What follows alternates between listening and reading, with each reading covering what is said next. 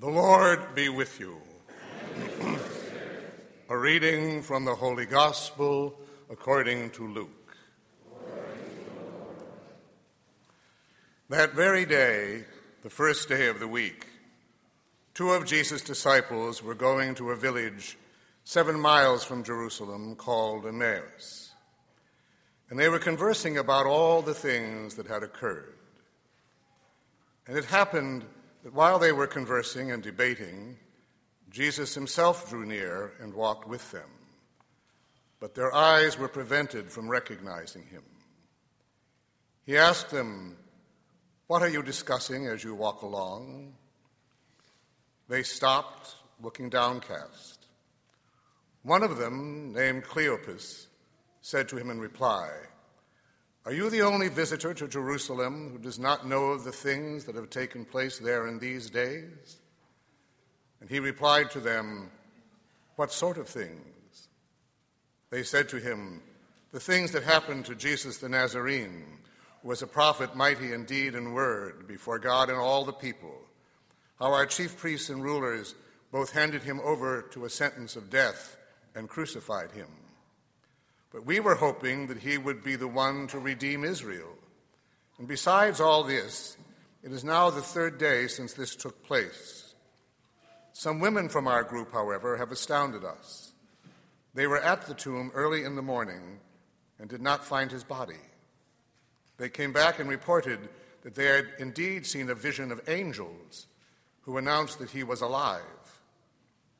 Then some of those with us went to the tomb and found things just as the woman had described. But him they did not see. And he said to them, Oh, how foolish you are, how slow of heart to believe all that the prophets spoke.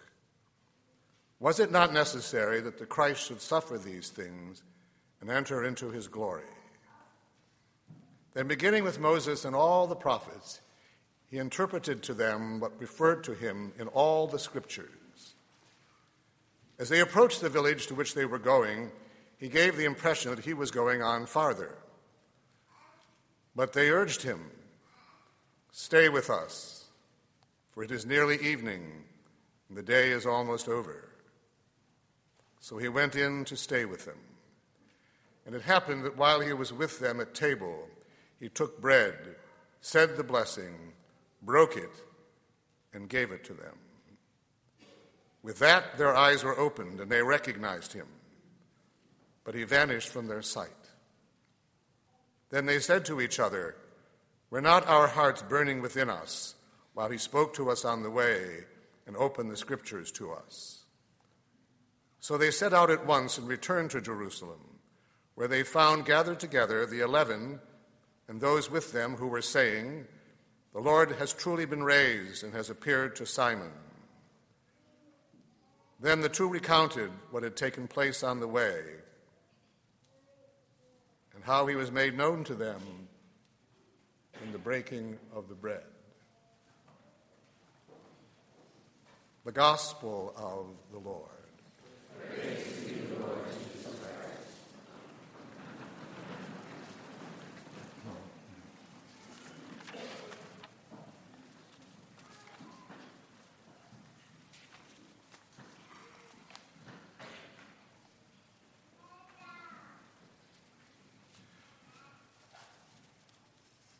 Each one of us, as I've said before, is on a faith journey. We are going somewhere. We may not think of ourselves in that way, and we may not think of the person sitting next to us or around us either. We were all on a faith journey, either moving towards God or into darkness. And that's true every day of our lives and every moment of our lives, for that matter. And again, we've seen that beginning in Lent. Faith journeys, beginning with the woman at the well. Last week it was Thomas. And today, perhaps one of the most beautiful of all faith journeys, the road to Emmaus. I'm sure we would have all liked to have been on that walk. Two disciples are going together. One is named Cleopas. And they're talking about what happened. Our Lord appears to them But they don't recognize him. They aren't ready to yet, as we often aren't. We often don't recognize him when he's with us, as he walks along with us, as he does.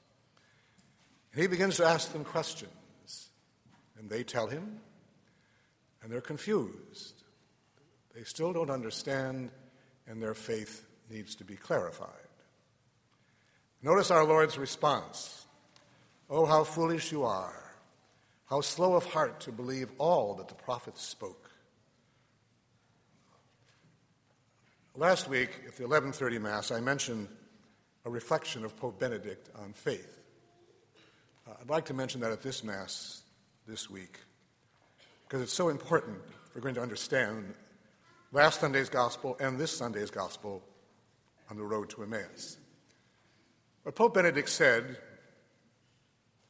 was why indeed did you not forcefully resist your enemies who brought you to the cross? We might well ask.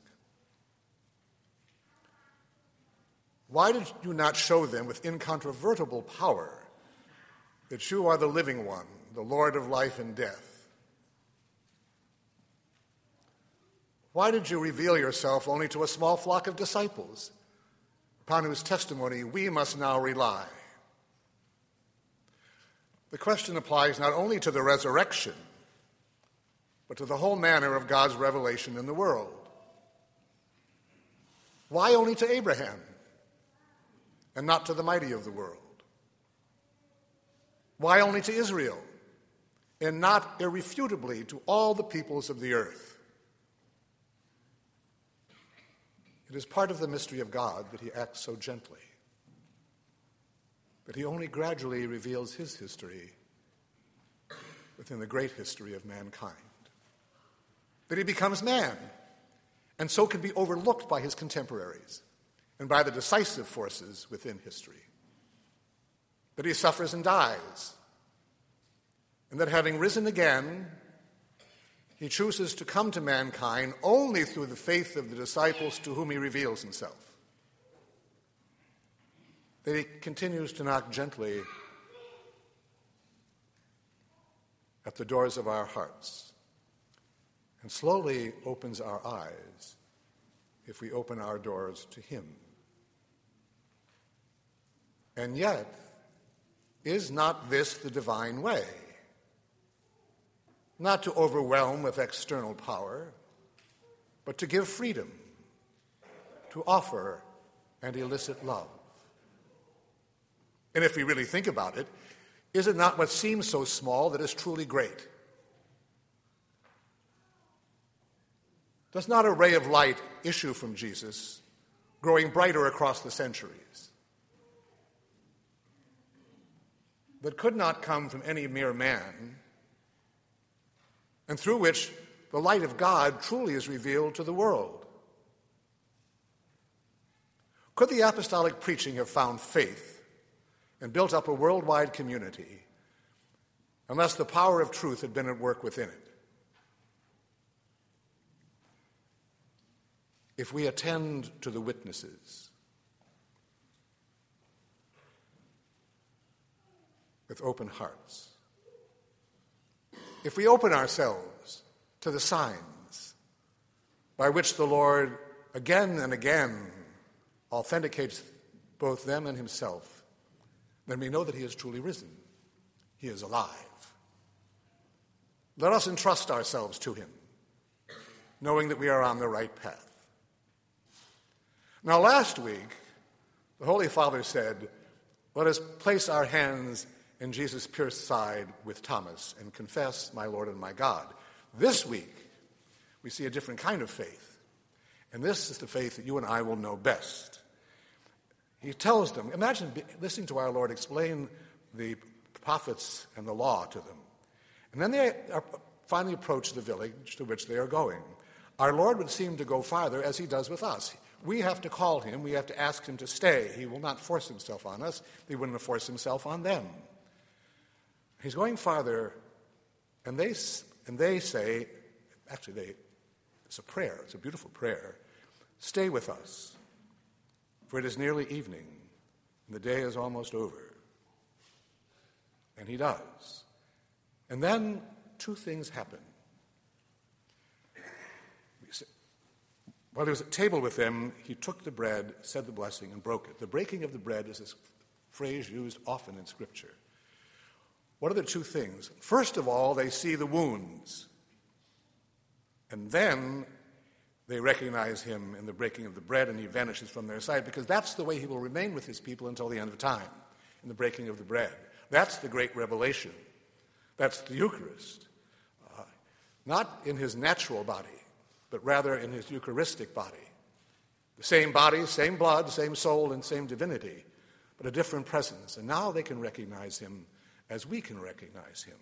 What's the first thing they do? They jump up and want to run back to Jerusalem to tell everybody what they've just experienced, quite naturally, as we should when we come here. We should want to jump up and run and tell the world what we've experienced and what we've seen. How we've come to recognize him in the breaking of the bread. Again, that's the way he remains until the end of time, as he promised that he would. And so they return and they say, Were not our hearts burning within us while he spoke to us on the way and opened the scriptures to us. And they find the eleven there. And they tell them what's happened. And they too tell them what's happened. But something else. In just a moment after this gospel, our Lord will appear to them. And they won't believe he's actually physical. They will think they're seeing a spirit. They simply can't grasp that. Our Lord will have to show them his wounds again. That's how they have to be convinced by the wounds. And he will then ask for something to eat to prove that he, in fact, is risen from the dead, but glorified, as we hopefully shall, be one day also. So here we have this great gospel. And you and I are on a journey too, as I said. Hopefully, we are walking with our Lord, since He is always there, although no not with the perfection here.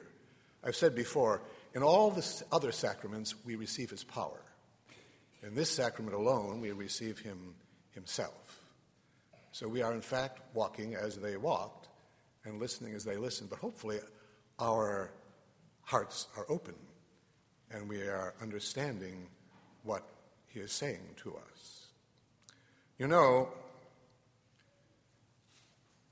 we are going to walk with our Lord, hopefully, all of our lives. But the day will come when we take our last walk with Him. And on that day, most of us don't know when or where that's going to be, do we? We don't. But it will happen. We will take our last walk. And if, as in the case of the gospel, we have been repentant if we have experienced conversion, if we have experienced through faith His grace and His love, no matter what sins we may have committed, we may hope that He would say something to us such as was suggested in today's gospel. You know, it's getting late, and the road back is long. Why don't you come home with me? But for the time being, we will meet him here. Let us pray. Almighty Father, we come before you rejoicing in the resurrection of your Son and trusting in his love and mercy. For the church throughout the world, especially the church persecuted and the church in our own country, that through the Eucharist she may always be a visible sign of the risen Lord, we pray to the Lord. Lord for our nation and all nations of the earth, that they may come to know Jesus Christ risen from the dead and present in his body and blood, we pray to the Lord. Lord for all those who are sick and suffering and dying, the lonely, the frustrated, and the confused, that they may know the presence of the Lord with them in their lives and in their suffering. For those who are greatly tempted, for those who have lost faith, we pray to the Lord. Lord for a greater respect for human life, we pray to the Lord. Lord for an increase in vocations to priesthood and the consecrated life, those young men and women who will proclaim the kingdom of God present in our midst, for a greater reverence for the revelation of marriage and the single life, we pray to the Lord. For our administrator, our future bishop, priests, deacons, seminarians, and the American hierarchy, that they will proclaim the kingdom of God fearlessly during these difficult times. We pray to the Lord. Lord For the souls of all the faithful departed, especially our relatives, friends, and benefactors. For all who have died in the battlefield, all victims of violence, terrorism, and natural disaster, especially for those who've died recently in acts of violence. Eternal rest grant unto them, O Lord. May they rest in peace. May their souls and the souls of all the faithful departed. and for all of us here, that the world will see in us the Eucharist that we receive, we pray to the Lord.